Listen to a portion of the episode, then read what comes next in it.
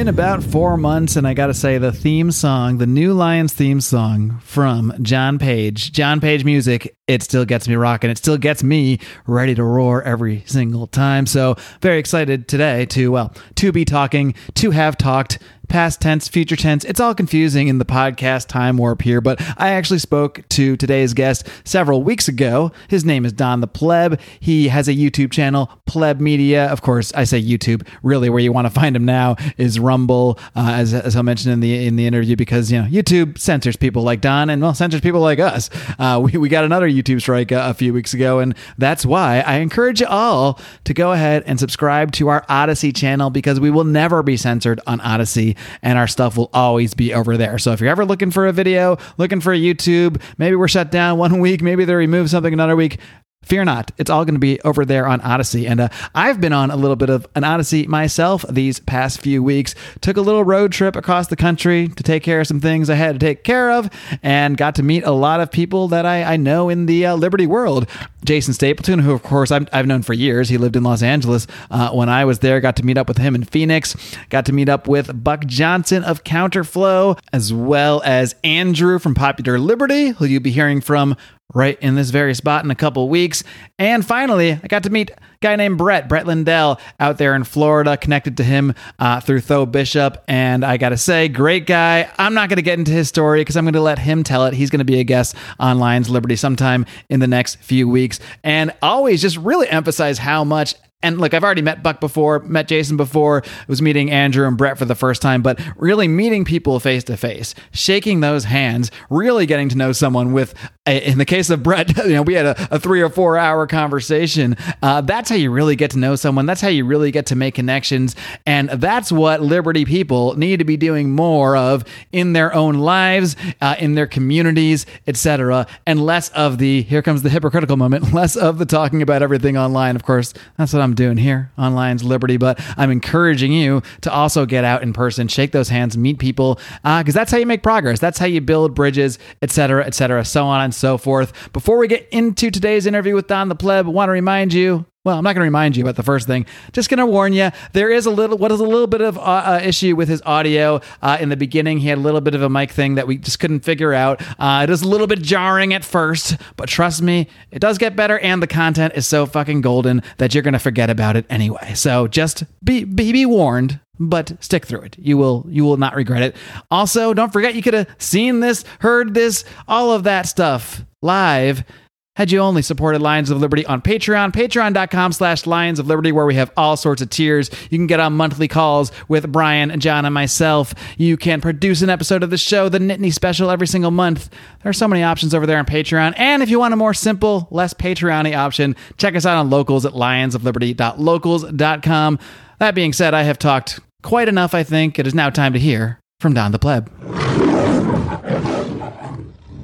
All right, my guest today he is the owner, the operator, the host, whatever you want to call him, over at Pleb Media. His name is Don. He is Don the Pleb. Don, are you ready to roar?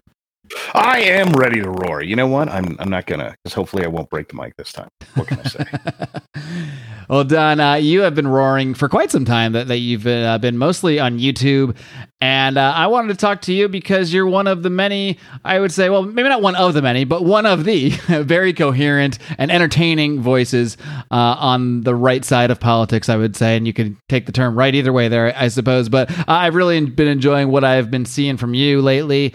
Uh, so I'm happy to have you here. And why don't we just start with, I guess, the Don the Pleb origin story? I presume you weren't just Don the Pleb from birth. So, what actually got you here? What led you into the realm of politics, and how did Don the Pleb come to be? So, uh, I grew up in California, which is the uh, it's like Disneyland but backwards. It's the worst place on earth, and uh, I very early in life started to notice that uh, stupid people in Sacramento were making my life miserable, and I didn't like it.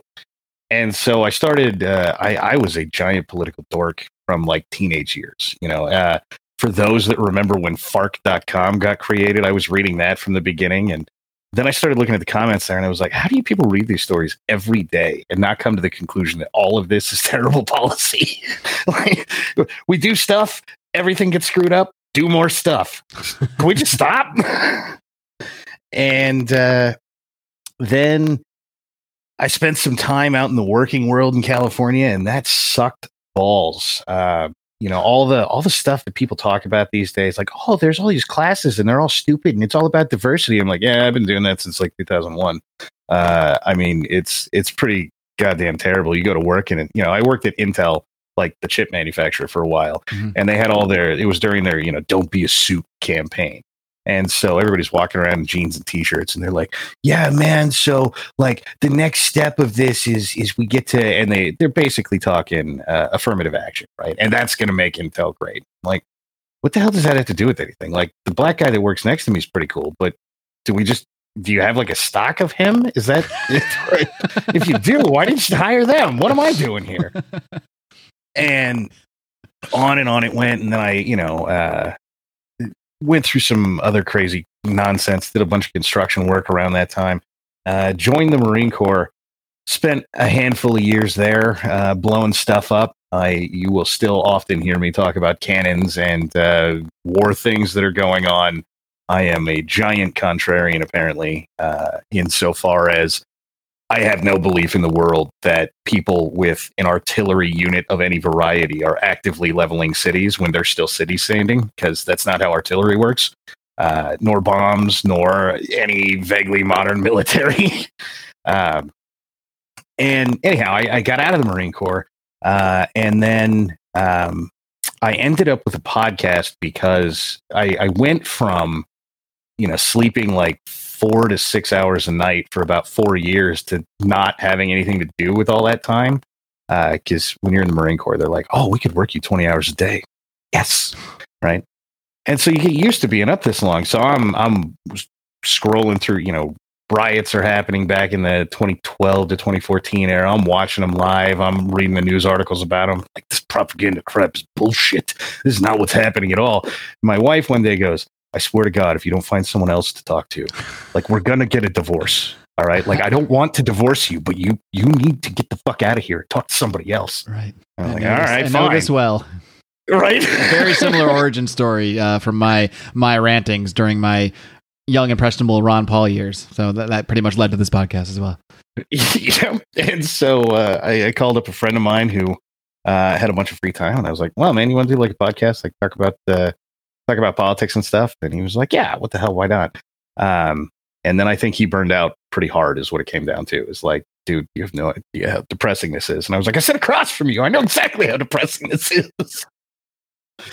and so podcasting is a burn. Like, you better fucking love doing it or you're going to burn way the fuck out really fast. Oh, yeah. Um, you know, it's, and for the people who do it, uh, there, there was a while there I was doing uh, five days a week, um, an hour every morning, plus like one to three interviews a day. Wow. Um, and I was like, all right, we gotta gotta turn the volume down on this just a hair. like that cannot be a thing. And so, uh, you know that. then for a while there, uh, after I, I had been just talking about politics and, and, news and what have you for a bit, um, I started going to protests and uh, filming those. And going to protest is wild. Uh, if if I wasn't getting old and starting to break down, I'd probably still be doing it. But uh, sadly, age comes for all of us. So these days, I'm back to just talking about it. Uh, that and and strategy because I think the right just sucks balls at politics. Um, and look, if you're if you're listening to this and you're you're you're a political strategist and you're like you just don't get it, I'm like, well, you know what? I know what losing looks like. and we're pretty good at that. so yeah, and losing not just in the sense of one election or the last election or something. I mean, look at the last hundred years. It's like losing the entire culture, losing the education, losing them. It's losing at every single level. Oh yeah, uh, existential. Wow. Hello, plane. Uh, yeah, existential losing. You safe like, over I, there? yeah, well, you know, it's all relative. I don't see HRT, so we should be good but yeah, losing in like an existential sense, like uh, you know, the if you went back to even the the open political figures who are always kind of milk toasty on the right, but if you went back to the open political figures of the '90s and you you told them what was going on today, half of them would have a heart attack and die right then and there. They just, you what? You what? You're doing what to children? We're yeah. what's the inflation rate? Oh my god! even just the, the inflation rate they admit. Mm. I mean, that's the one they admit is shocking. Not the. I mean, the real one is we don't. I mean, Oh. doesn't take take too many trips to the grocery store to know that the real one is, is a lot higher than the reported one. Oh yeah, uh, right at right around the time they started going, oh yeah, inflation's happening because there was that that period of time where uh, you know oh, inflation's not happening. Uh, the right is just making this up, right? And right about the time that you started to get articles that were like, okay, maybe inflation's happening. My wife comes home from like forgot stuff at the store shopping trip and is just staring at this receipt and is like, what the f- is going on? And I'm like, what? what? Like, I bought nothing and it was like 45 bucks. I'm like, yeah. I mean, you live with me. You had to know the inflation was coming. She's like, well, yeah, but I mean, Don't you watch my that's videos? right? and it's, I, I mean, it's going to be the same thing it always is. And I hate to sound so apathetic about it because it's going to be terrible, right? Uh, make no mistake. But you want to know what inflation looks like? Go back and watch that video of Venezuelans beating a cow to death with shovels. That's what it looks like, you know, at least this much. Man, I, I I hope we don't have actual. I hope I don't see actual cows being beaten to death in the street. But I mean, yeah, I, I took a trip to Florida. I'm over here in Mexico right now, where I, wouldn't say inflation's hitting me too hard, uh, but this stuff all does trickle across the world. But I, I took one trip to Florida uh, a few weeks ago, and same kind of thing. Like we're, we were there for three days, so we were not, and we had an Airbnb without a stove, so we were not. This is not a major shopping trip. We bought like a couple things to eat for an Airbnb for like two days. That like this kind of stuff you can just like make in the microwave or open a bag of, and it was like we spent like eighty five dollars, and I'm like, this used to be like two. This should be two weeks of eating well. Like what? What is this? And I, we literally bought like like you just like you said with your wife, we bought fucking nothing, like, like literally Yeah. almost nothing. And it's uh so I feel kind of bad for this because when when I was a kid, right? eh, Get off my lawn. Uh, but when I was a kid, we'd uh, just just moved out of my house. You know, I'm living in a two bedroom apartment with like three other guys, right? Because we're all working crap jobs in an expensive city, and it sucked. Um, but a friend of mine and I, we we just go through the couch and pull out like quarters and go to the dollar store and go, all right, that's that's a bag of pasta. That's uh, I don't know. It says hamburger. Must be just close enough. Uh, where's where's the uh, pizza sauce? They've only got pizza sauce. Boom, and it goes. All right, like that's like three fifteen. That's food for two days, you know. Right. And inflation at the rate that it's going, man. I, I hope you got fifties in that couch. I mean, it's just not going to be a feasible thing to live that way in any sense, you know. Um, When I first moved to LA in like in like 2004, that that we we would do the same thing. We would do the dollar store. Like it's Friday night, we're broke. Uh, let's see how much change we got, and like literally four or five dollars we could buy because they'd have these little. Not even that little. Like I think they were like a liter boxes of wine for literally at the dollar store. Couple of those, whatever other like you know three for a dollar beers we can afford, we're off to the races. I don't think that's possible anymore. Even at even Oh, at the no. dollar store because I don't think the dollar store is really a dollar now, or or you get way less stuff or something. yeah, a bunch of them are like a buck fifty now, and I was like, kind of defeats the purpose of calling it the dollar store, doesn't mm-hmm. it? And buck, buck, buck 49 store just doesn't have the same ring. It doesn't, but at the rate we're going, it's going to be the hundred dollar store by the time you know we retire, Hey, I just found this hundred bucks in my couch. Want to want to go grab a couple beers? right? Hey, that's that's no joke. You know, I, I found a hundred dollar bill on the side of the road once when I was a kid.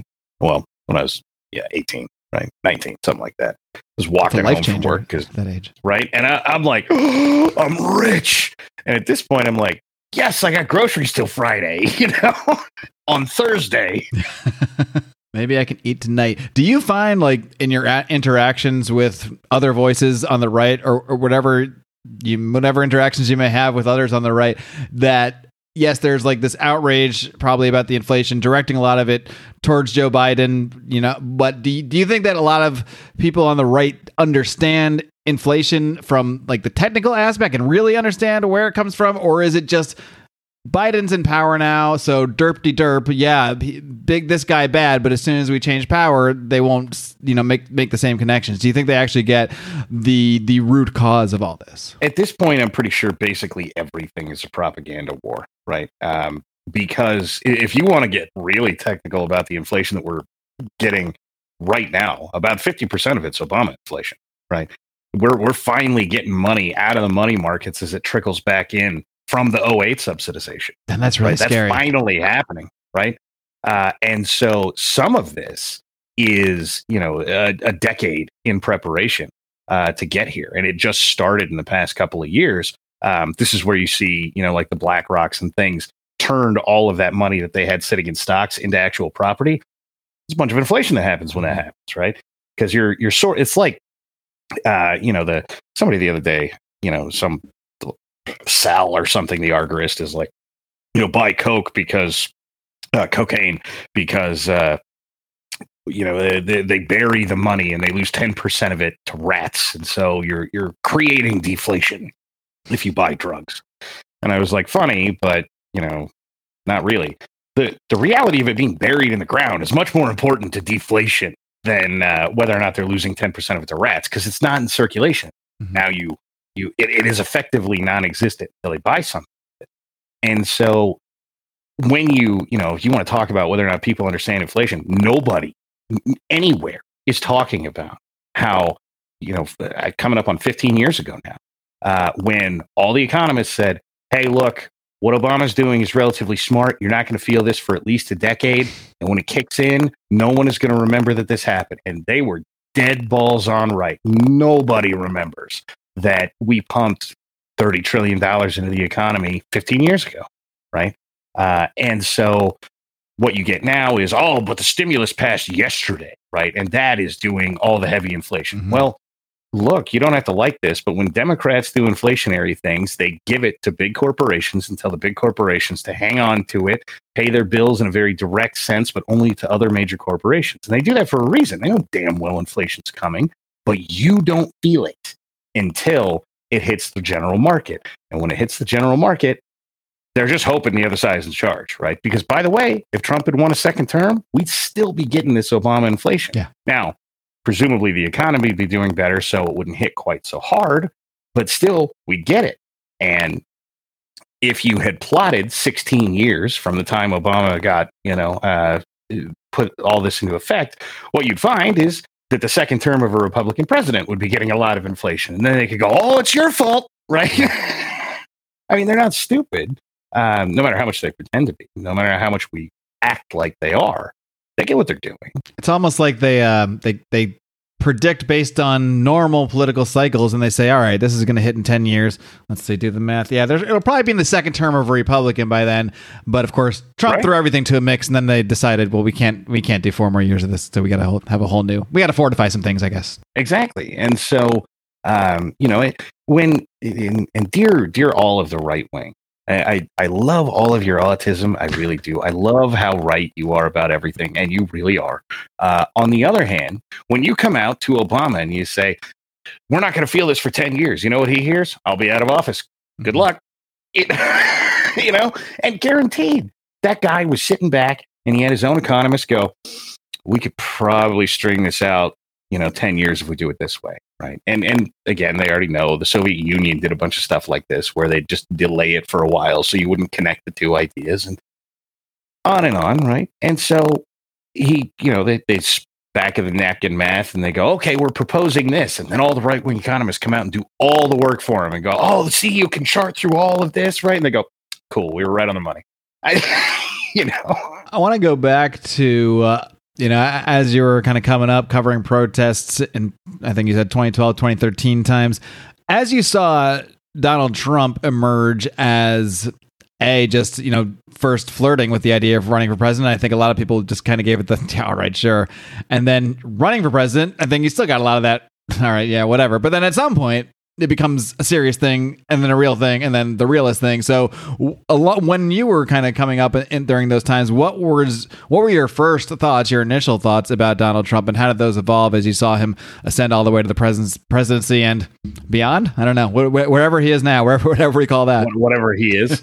Um, when trump first said he was running for president uh, I, I, think i was in a roughly the same boat as a lot of people where uh, this was um, a PR stunt, right? And I, I halfway think that sort of the way Trump does things is this was a hedged bet, his opinion, right? Run for president, even if I don't win, I ran for president, right?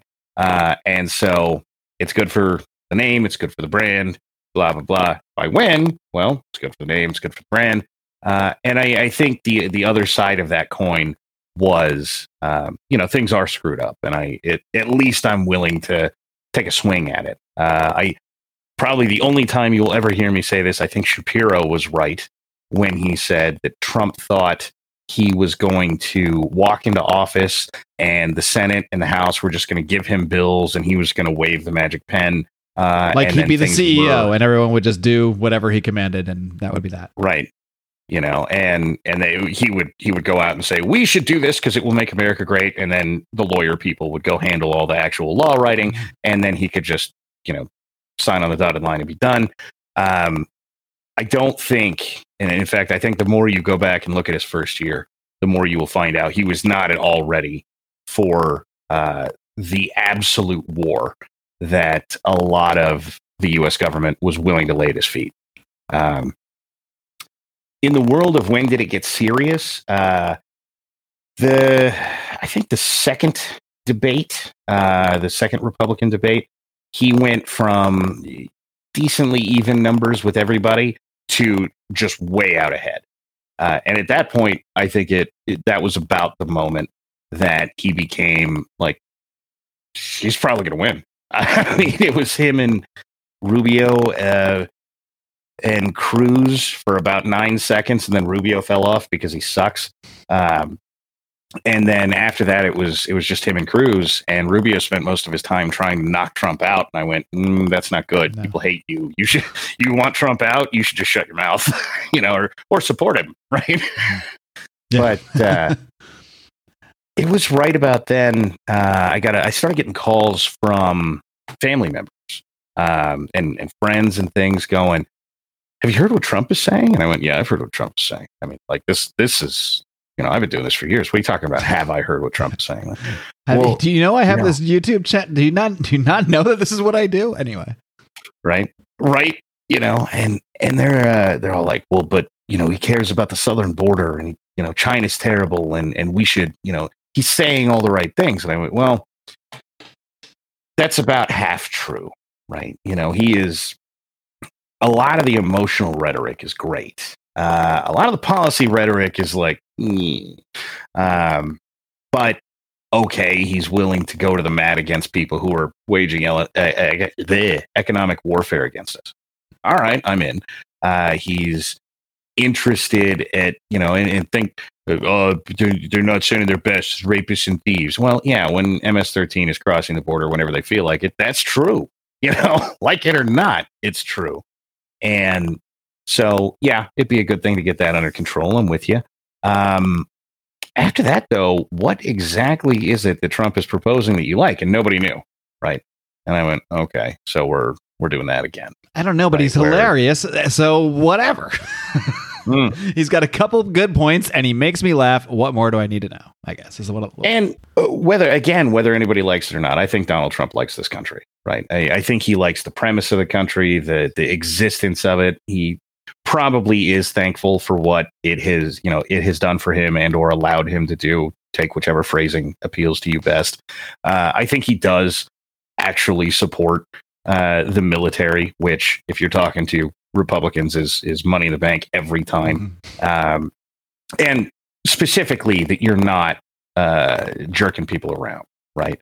Um, and I, I, think that was all pretty well demonstrated throughout the years uh, that he was president. And th- that was about the only other thing that anybody had is, well, he actually cares about the troops, right? And I went, mm, easy to say. We'll see how it works out. And sure enough, I think he does. Um, but after that, nobody had any idea what they wanted out of him. And I think that's really the problems. Uh, all of the problems that everybody has with Trump, uh, well, the left doesn't count. They're not people. But everybody else, right? All the problems they have with Trump come from nobody knowing what they wanted, right? Because Trump was, believe it or not, probably the only president in my lifetime that was responsive to his base. If uh, if Twitter got pissed off at him, uh, specifically his base of Twitter, got pissed off at him, he would shift gears. It's just on the fly. Oh, nope, we're not doing that anymore.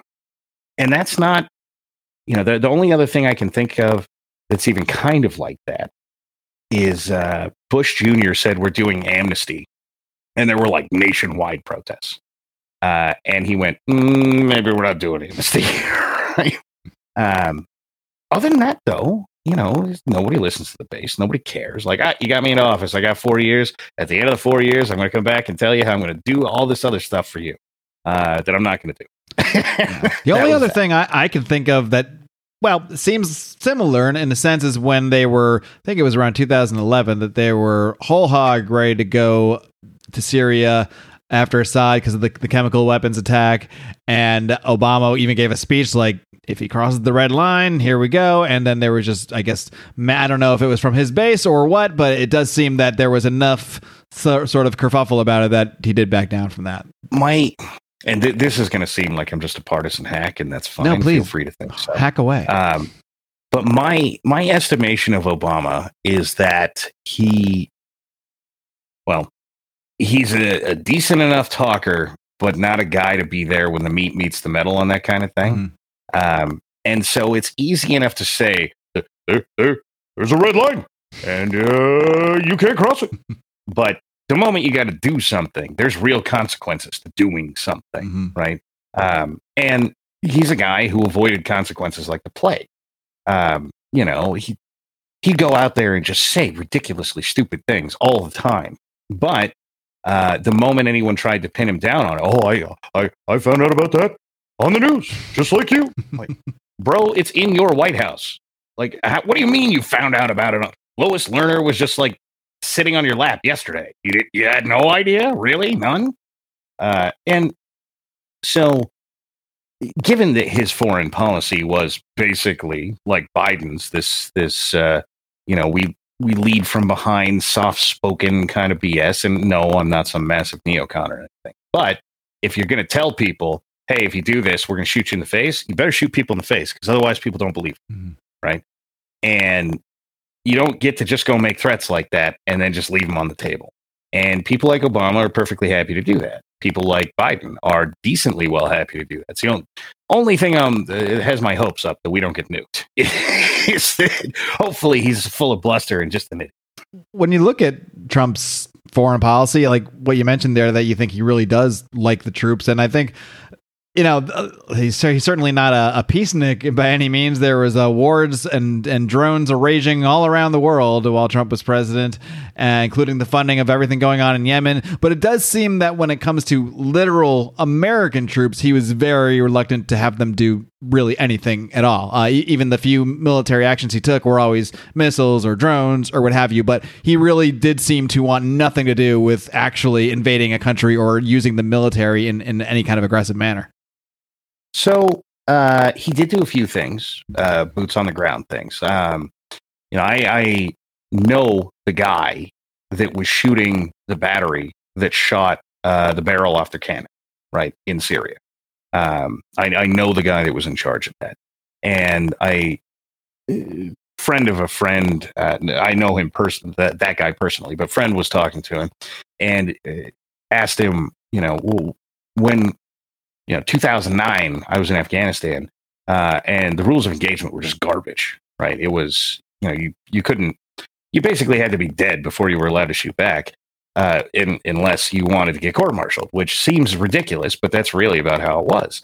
And so he called him up and he said what were the rules of engagement like? And uh, the, the guy that was shooting the battery said the rules of engagement were win.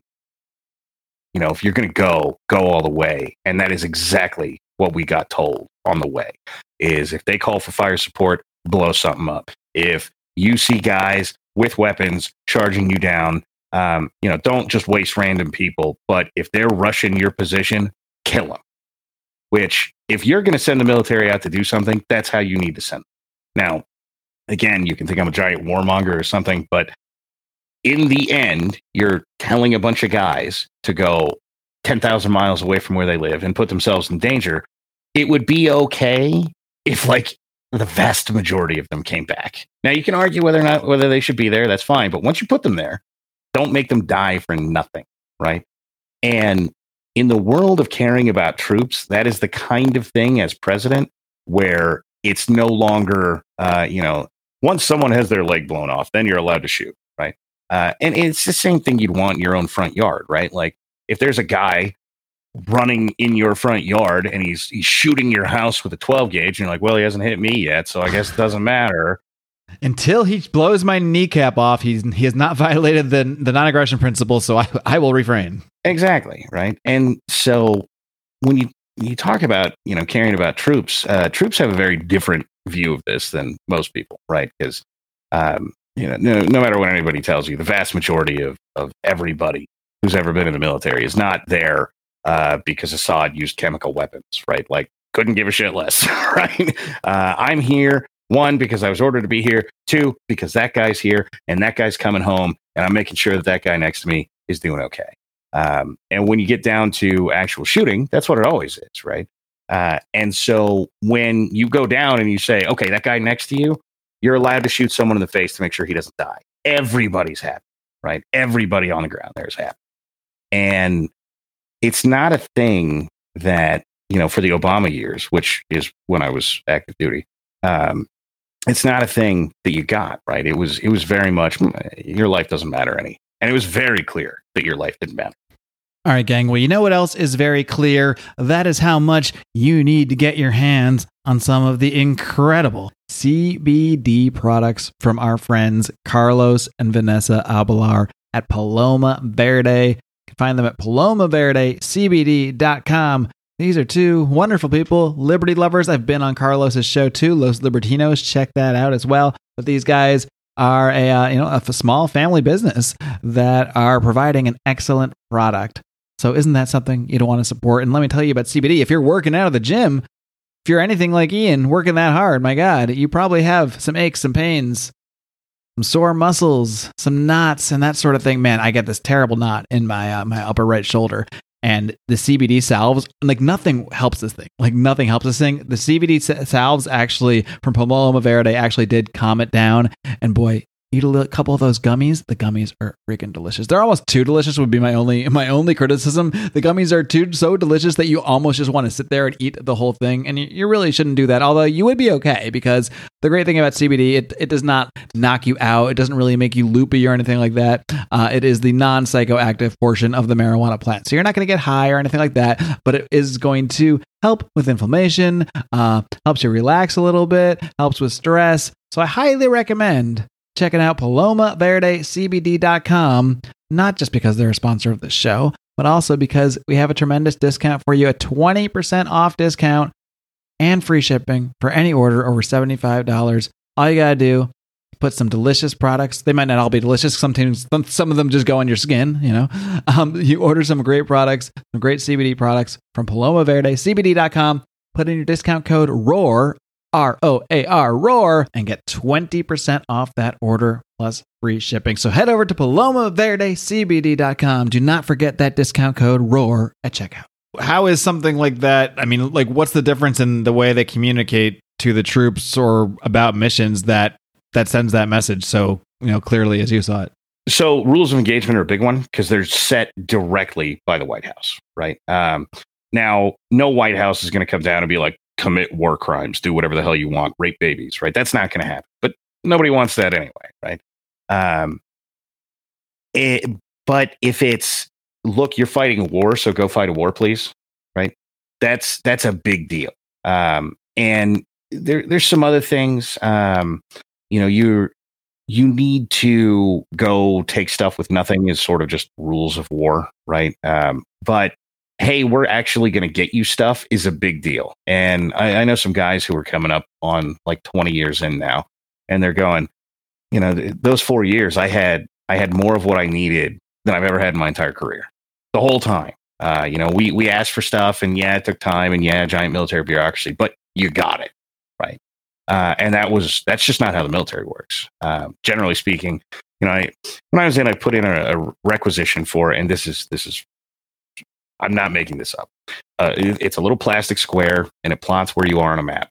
And uh, I got told in uh, about 2008 that I could have one about 2015. Uh, it seriously, it's just a little piece of plastic.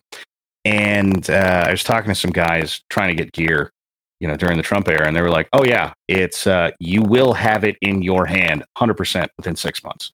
which probably sounds ridiculous to the civilian world, but that's like instant as far as the military is concerned.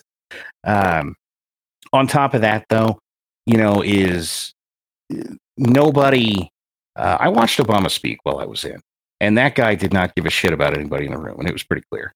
Uh, he came down to talk to us about how uh, America was changing, and and that was such a great thing.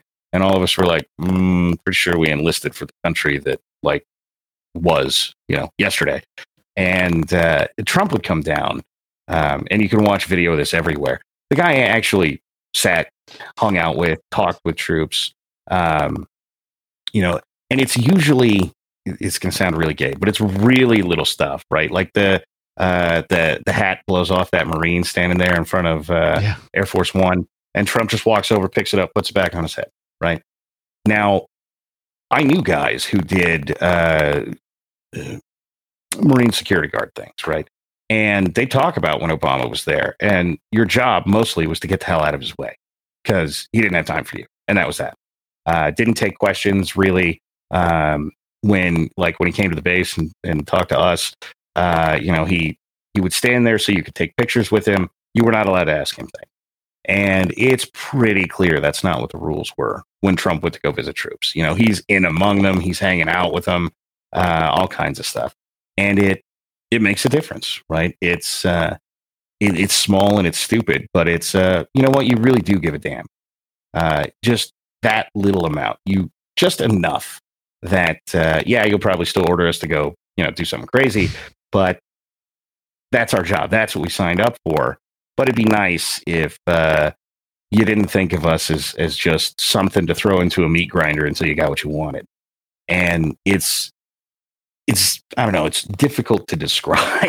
I think it speaks to Trump's just understanding of human nature and he's always been someone who's been able to get his way but he i think especially in the business world maybe because much of his time was spent in the business world as opposed to in politics where maybe you can just get your way by just barking the orders over and over and you know everyone beneath you has to do what you tell them to but when you're coming up in the business world for 30 40 years whatever it is yeah the little things do count because that's how you relate to people and in real life, people do respond to the little things you do for them because that's what people actually notice. So it makes perfect sense that he would, whether it's just strategic or he really is, you know, not as much of an arrogant, aloof asshole and does actually care about the troops in some way, shape, or form. Either way, it ultimately has the same effect. Yeah. Uh, well, I mean, the output is very similar. There's there's a reason that you know uh, the media was very angry about that Humvee flying a Trump flag, and it's not because those guys didn't think Trump cared.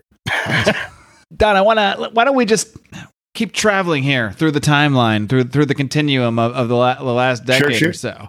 Um, and I, obviously, uh, we all know the last year and a half or two years of whatever it was, I guess it was just last year of the Trump presidency, some things got a little weird uh, in, in, the world. So, what were your thoughts when this COVID shit just started coming in. Not just obviously we all we all have been through these whispers of oh there's a flu somewhere in China watch out and then we you know see on the news for three weeks and, and we just move on. We don't think it's going to affect our lives in any way.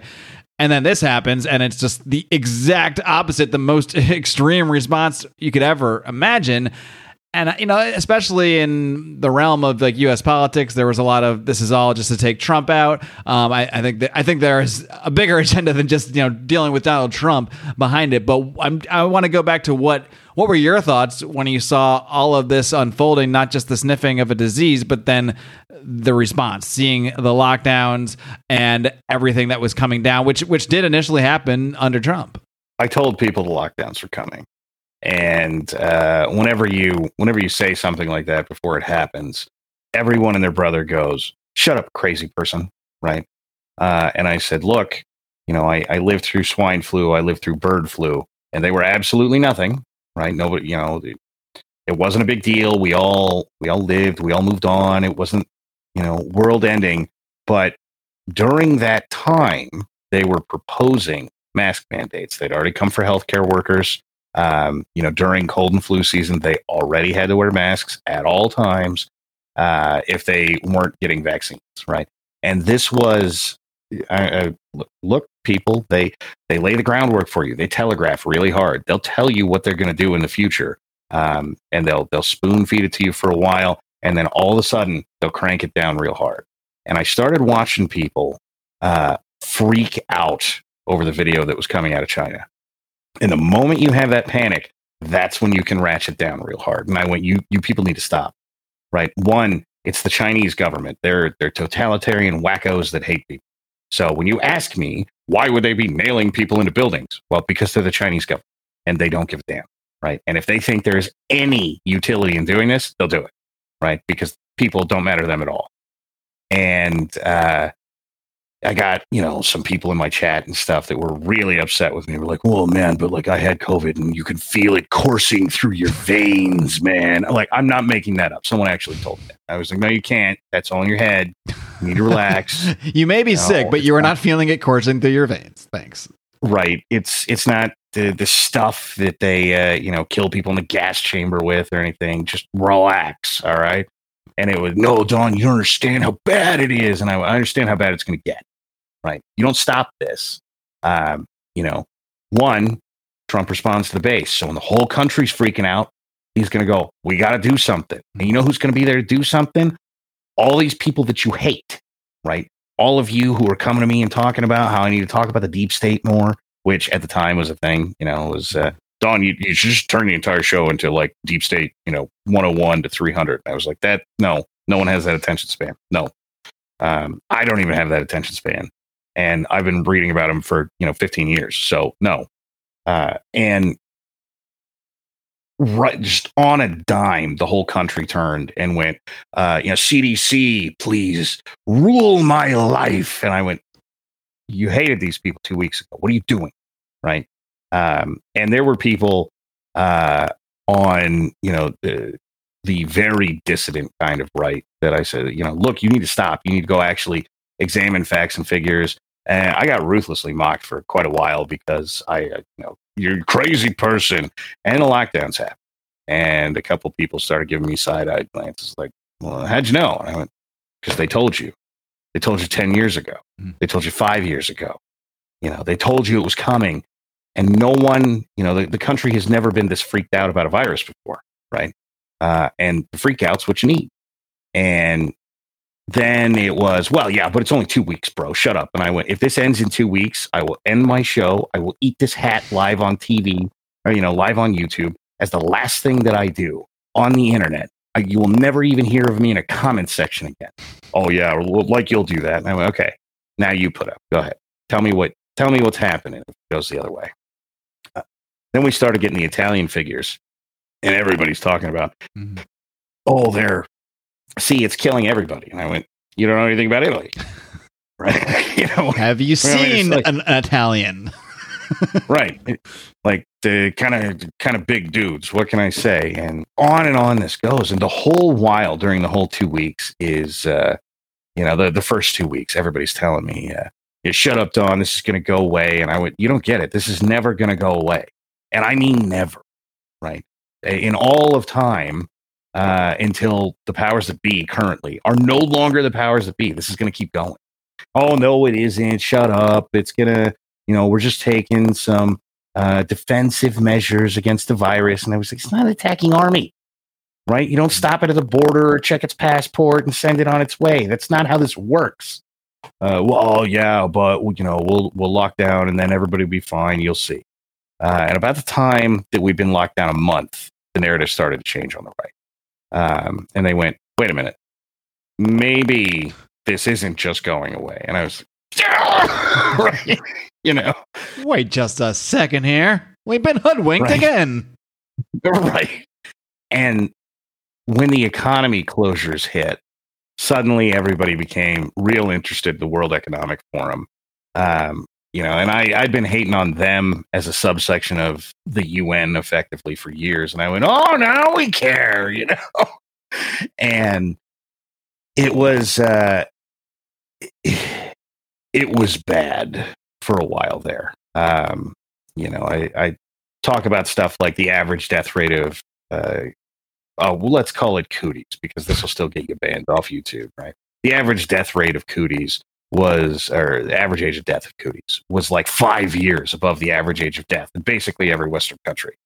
Uh, and I, I get people who are like, you think the average age, like, you think that just means people die on the average age of death? And I was like, no, but averages. They, but on they, average, yes, because that's what an average there's, is. There's like, there's like a band, right? And they do stuff, right? And so if, if this one is further down, like this is less deadly than this, and it turns out that this is just life, right?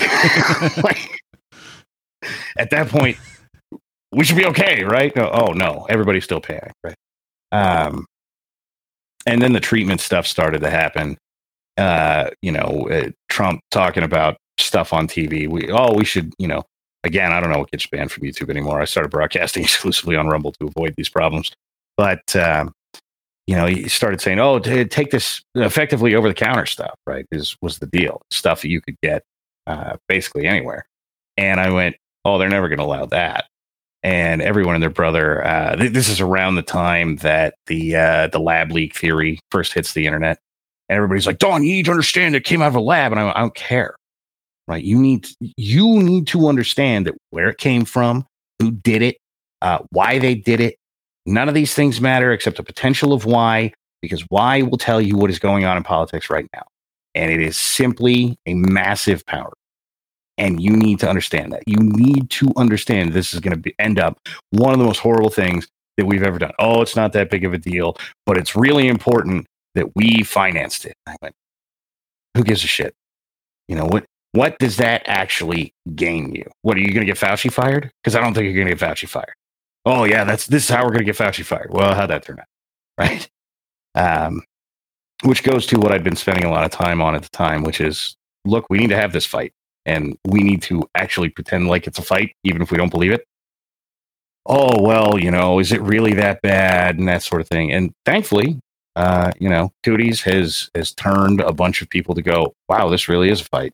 Uh, but way too late, right? You know, there, there was a time, uh, one, Trump's still in office. Had the whole country stood up and gone, hey, man, no, this is not a thing. Uh, he, he would have stopped. Uh, I, I maintain that that is a thing simply because, again, he responded to the base and we didn't do it. And so we got all this nonsense and in a truly shocking turn of events, all the, you know, the, the um, big pharma that everybody on the internet has hated basically since there's an internet that we all sat around worshiping for three weeks, right? Um, didn't like Trump either. And I was like, oh, just I am so shocked that this industry that he, by the way, had been hurting for quite some time doesn't like him. Weird. And it was it was really mind blowing for me because people that had whether or not I disagree with you on a handful of things doesn't matter to me. As long as you're heading the right cardinal direction, just turned on a dime and walked the other way. Right. And I went, what are you doing? You know, right? People I've been uh, talking ec- economics with for you know three years, right? All suddenly, well, this isn't an econ problem, Don. Like, what are the economics of this going to be? How's that going to go if we shut down everything? Well, it doesn't matter because the, this virus is going to, it's, it's the Spanish flu, bro. It's not Spanish flu, right? There, there's not a stack of bodies in China that you can see from the moon. It's not the Spanish flu. Stop it, right? It, that concentration of people, you should literally be able to see it from the moon, not just figuratively, right? but it didn't matter. Everybody's afraid uh, everybody uh, needed a, just a little little bit of TSA type copium to to get through it. And uh, guess who was there to give it to you? You know, the powers that be. And I, I think that a serious thing happened there that nobody wants to pay attention to, which is we we have turned the corner as a planet, uh, or at least the West, right? Because you know China just does whatever they want. Um, but the West as a whole turned a corner right then and there. Um, you know, there's there's plenty of proof of concept for uh, you know, you need people scared to be able to get stuff done. Patriot Act exists, you know. On the other hand, nothing so in your face invasive has happened in the history of the West, as far as I can I, I can't think of a single thing, right? In the history of the West that was as invasive as every single person in your house you need to isolate your children and then testimonials of people doing it and being praised for it. I, Stalin is spinning in his grave because he could not have got this done, and we did, you know? And that kind of precedent, I know, uh, Don, it's not a legal precedent. It doesn't That's matter. worse. If it was a legal president, Yeah. you'd be like, well, okay, then we just got to change the laws and fix that. No, it's it's a, a mental or a cultural shift where, I mean, for example, just in a sort of a, a minor issue, uh, it wasn't minor to me, but I spent a few months living in Mexico City where there is no mask law, there is no mask mask mandate, and 99% of people wear masks outside alone, walking their dogs, exercising, riding bikes so the laws are relevant a lot of times and in this case the yeah maybe whatever laws they might change in relation doesn't none of this shit matters when the planet like you said has largely just been totally fucking mind warped Yeah. And here's here's the thing is this in a vacuum, this is bad, right? If if there was literally existence started in what like December of 2019 and and we were just here now, that would be bad. However, go go look at these people, right? You know, when I was a kid, hand sanitizer was not a thing. It just, you know, hey, yeah, go play in the dirt. Uh, you're dirty. Rub it off with some more dirt. You know, and that's just how it was. And you know, when I don't know, my parents were kids, it was like uh, you played in the dirt. Uh, you're not dirty enough. Get back in the mud hole, right? But now you've got hand sanitizer on every aisle, right? You've got hand sanitizer at the front of every store. You've got people carrying around bottles of stuff. Some of that existed before cooties. yeah like point point zero zero zero two percent of people were a little insane and probably carried around hand sanitizer before right? But now, go with a nice round number of half, right? You know, and and they have their various reasons. Oh, I don't carry this because of cooties. I carry this because uh, I don't know botulism exists in the dirt. Like, turns out botulism's existed in the dirt since there's been botulism. Shut up, you know. And this this slow mold of how you, you know, of of people everywhere. This is the kind of thing that you do to, you know, scare the hell out of people. And when you scare the hell out of people, you get to make big moves. And uh, then the precedent in their minds is that every now and again you should be really scared of something, right? And just absolutely terrified. And so when the next thing comes along to scare you, you're you're primed and ready to go, right? You know, oh, uh, the the whoever because Fauci's probably getting along towards dying these days, so he might not even see the next one. Just of old age, Susan.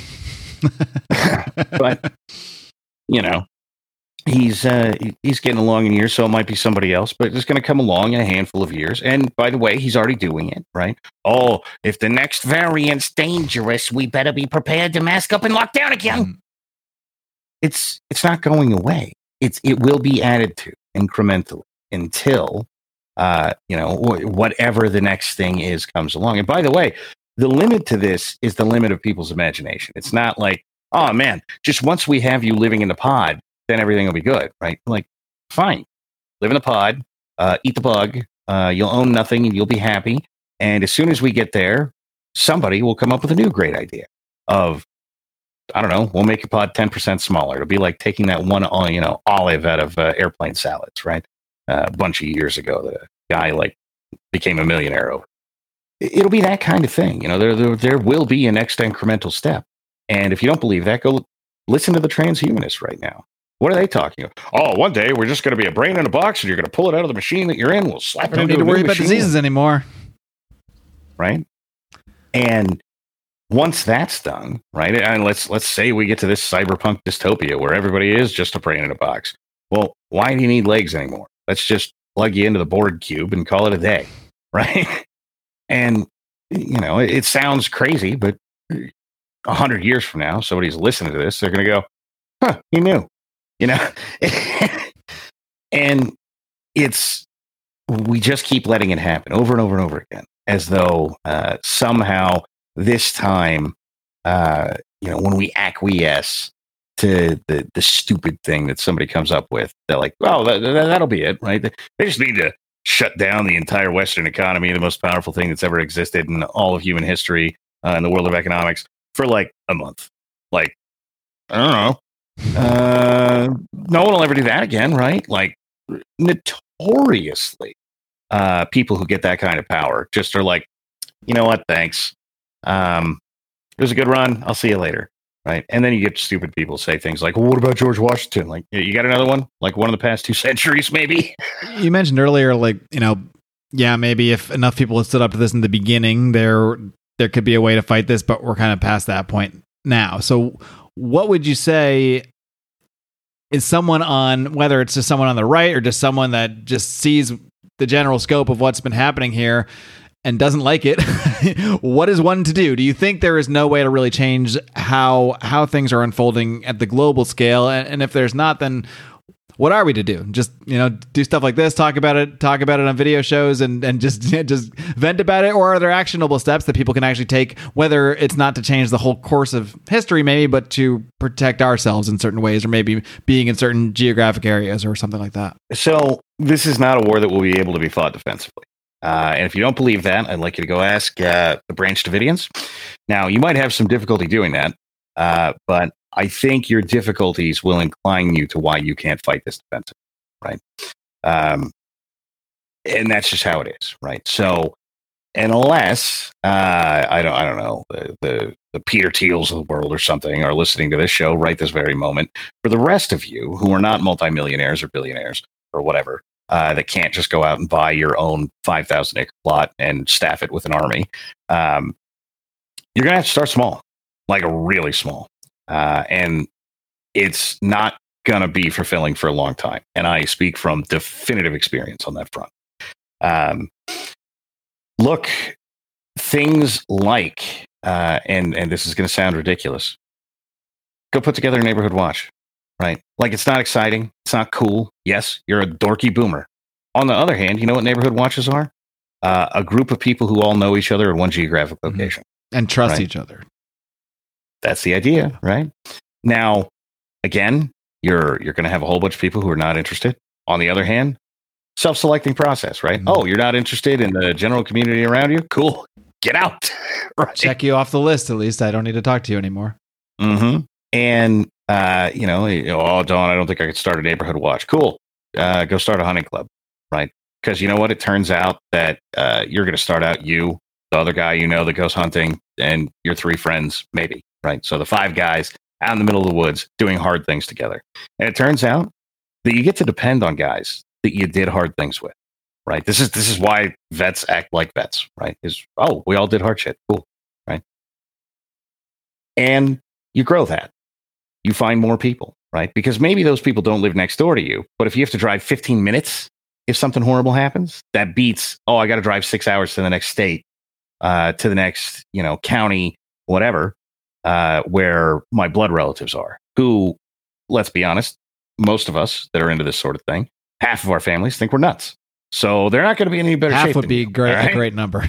I would, I would, right. if it was only half, I'd be uh, uh, ecstatic. Exactly, right. And you know, even the ones that kind of tolerate you are like, yeah, yeah, yeah, he's he's the crazy mm-hmm. guy that talks about politics too much, just, whatever, right? Uh, but it's gonna be starting small. Now, uh, Don uh, okay, so I've got my, you know, my 10 guys, my 20 guys, my whatever. Okay, we're going to, you're going to probably need more than that, right? Uh, show up anytime in your life uh, with 50 people to a city council meeting, right? Now, it's going to seem like a waste of time. You're probably going to have to take time off work to do it. But if you have a remotely friendly city council meeting to you, so if you are not the radical left and you live in San Francisco, I'm not talking. Yeah, I was going to say this wouldn't have worked in my former home of Los Angeles, probably no matter how many guys you got on your side. Oh, uh, you know, you got a good you know, million or two strapped around the building, then they're going to be pissed yeah. um, and pay attention to what you have to say. But, you know, presumably all the rest of us are moving away from these cities as fast as we can. We're, you know, uh, I live in a county of less than 20,000 people. Wow. Whole county. County, wow. Right? That's uh, about the size of the small town I grew up in, but county, that that's impressive. right. Uh, and so, look, I show up to my city council meeting with 50 people. Uh, shit, this is like 1% of the county's pissed off about something, right? but the thing is, people don't go to city council meetings. People don't go to county meetings. People don't go to any, like, they show up for the presidential election. Uh, maybe half of those show up for the midterms, but Nobody pays any attention. That's why the school board thing is effective right now, right? People are showing up to school boards and going, what the hell is going on?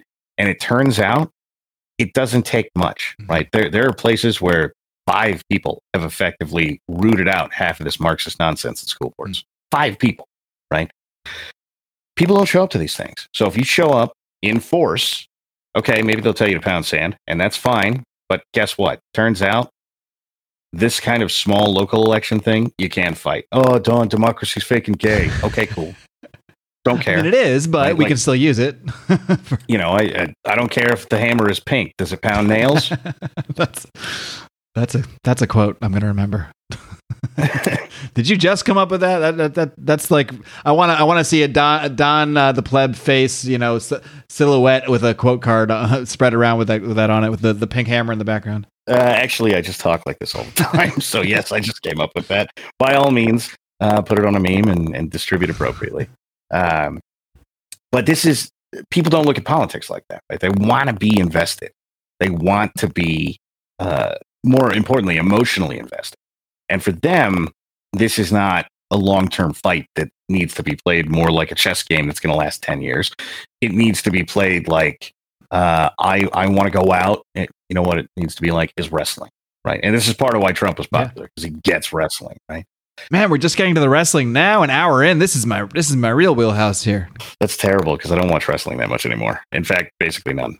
Well, it's there's not yeah things of we I could do an hour about wrestling, so let's just I'll let you continue. Um, the Trump beating the C, uh, the hell out of CNN meme, right? That was yeah, yeah. that exact moment was very vindicating for a lot of the right. Not not just ex- its existence. I mean, you know, that's very much meme culture. I think we've seen memes like that. The president tweeting that meme is what's fucking wild. Right. Right. And and him standing behind a microphone and going, enemy of the people, mm-hmm. the the the mainstream media, they hate you. Right. Yes. We all know it. We know it for years. The Clinton News Network. Yeah, Trump's beating the hell out of CNN, right? And we want that. We want that to be the governing principle of our lives. Well, go watch Idiocracy because that's where that ends. Hmm. Yeah. Shit. Things are bad, right? Okay. I mean, and by the way, now we got Kamala Harris doing exactly that, right? There's a big country and we invade a small country. So basically, that's bad. Oh, wow. Thank you. Any other foreign policy advice that we can get from you, you idiot? But anyway, um, as to what you can do, right? So the thing about this is, and and this this is nobody wants to have this low of a time preference, right? You get in there, you get the city council uh, straightened out, so they're not doing just whatever dumb crap, right? Uh, furthermore, city councils have a lot of power in cities. Nobody thinks so, but they do? Uh, all this stuff that people are, you know, oh yeah, DeSantis, right? You you can do that wherever you live. You can, and there's basically nobody to stop you. Um, you know, your mayor, it's going to be a fight to get your mayor replaced, but it's probably not going to be a fight to get your city council replaced, or at least not that big a one. Um, just because there's there's not millions of dollars there. There's not hundreds of millions of dollars there. There's starting to be in some places. Uh, you know, Malkin did a Michelle Malkin did a uh, a thing about how that happened in Colorado. Democrat Party just rolled in with hundreds of millions of dollars and took basically every seat in the whole Mhm. state, uh, and that's how Colorado went blue. Um, but if you know, if you again you live in San Francisco, not talking to you, right? You're not going to be able to just root those people out. Yeah, no. Your first step is get the fuck out. Exactly, right? Put put put your shit in the back of your car and drive, right? And where, wherever you run out of gas outside of California, stop there and try it It's there. a better place for sure. right. And chances are good you'll find a job that fast, right? It just you'll be good. Um, and for those of you that live in California, that's not a joke. All right.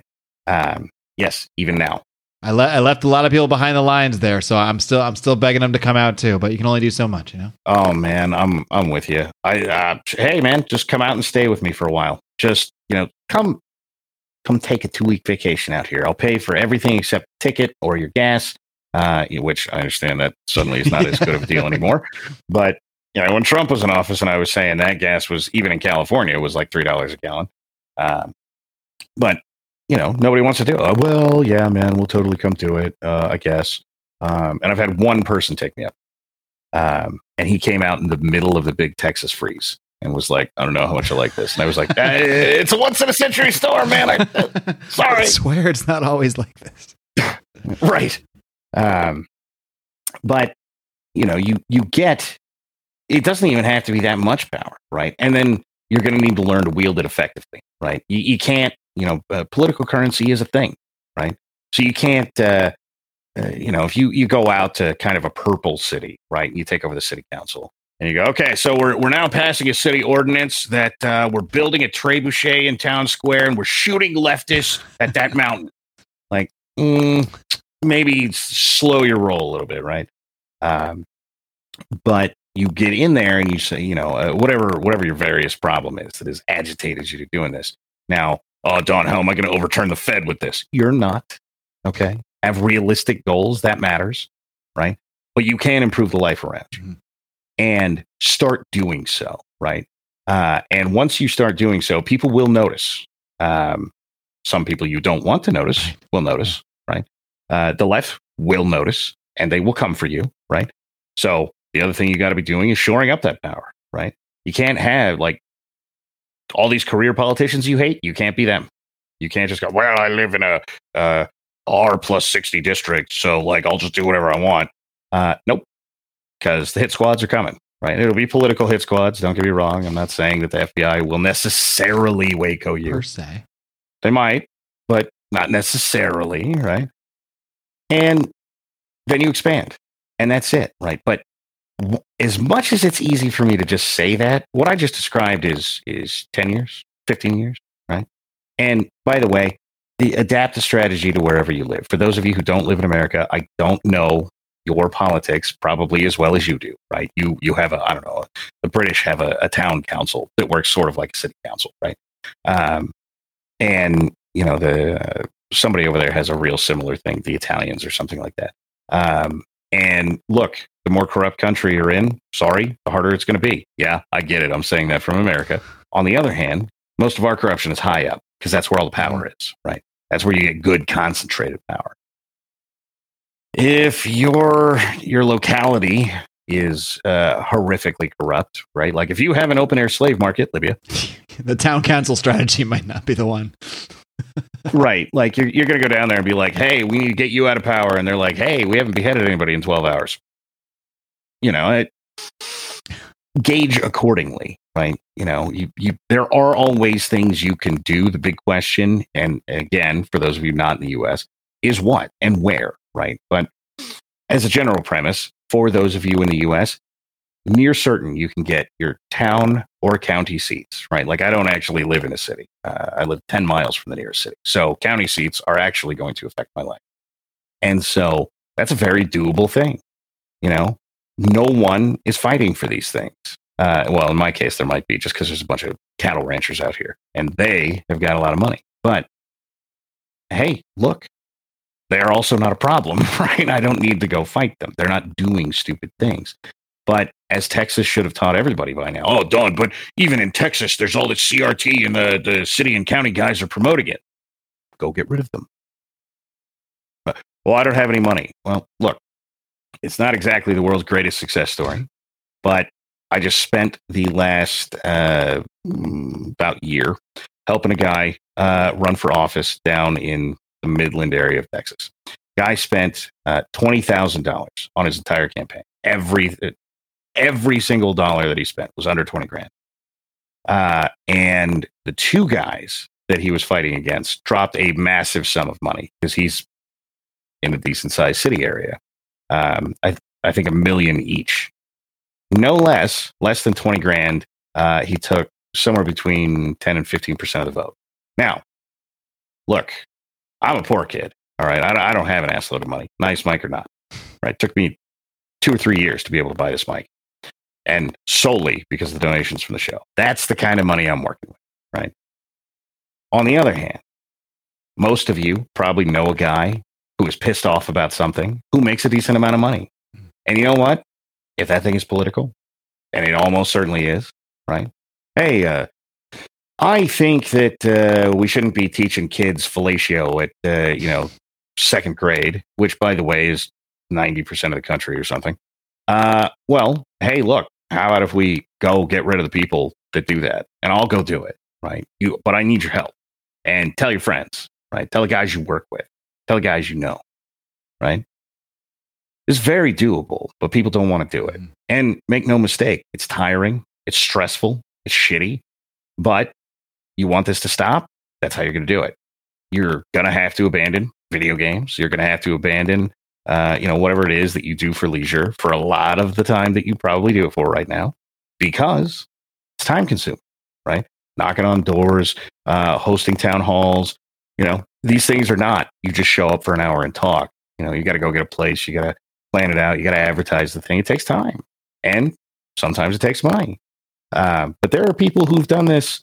Know, there's that guy that just dethroned the head of the Democrat Party in New Jersey, and he spent like uh, you know, he's he has corrected the meme numerous times. He spent more than two hundred dollars. We spent like two grand, right? Uh, and now he has dethroned the head of the Democrat Party in New Jersey, mostly because he went on Facebook and went, "Everything we're doing is stupid, and we should do none of that." Right? That was all it took.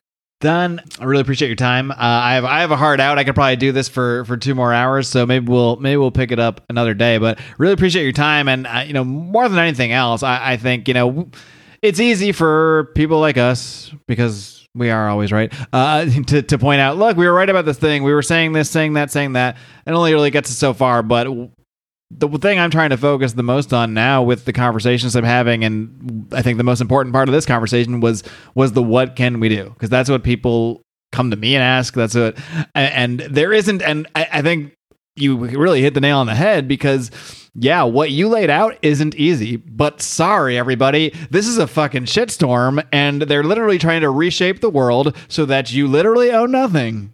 So, yeah, it's going to be hard. I mean, you, we don't have an option. We can suffer under the world that they're clearly and almost effortlessly putting into place, or we can suffer by th- some sort of action that we choose that has some chance to make our lives better. Those are the only options. And so I, I think you've laid that out pretty clearly. So before I let you go, Don, why don't you just let everybody know where they can find everything you're doing and where they can hear more from you. I know, like you mentioned, you're doing the Rumble now to avoid uh, avoid having to say things like cooties for an hour. Exactly. Uh, I am the worst brander on planet Earth. Uh, and so this is this is going to be a shit show. Let me warn you in advance. Uh, rumble.com slash pleb media. Uh, that that is probably the easiest one. Over on Twitter, I'm at Hilo Procurement. Over on Gab, I'm at two underscore plebs.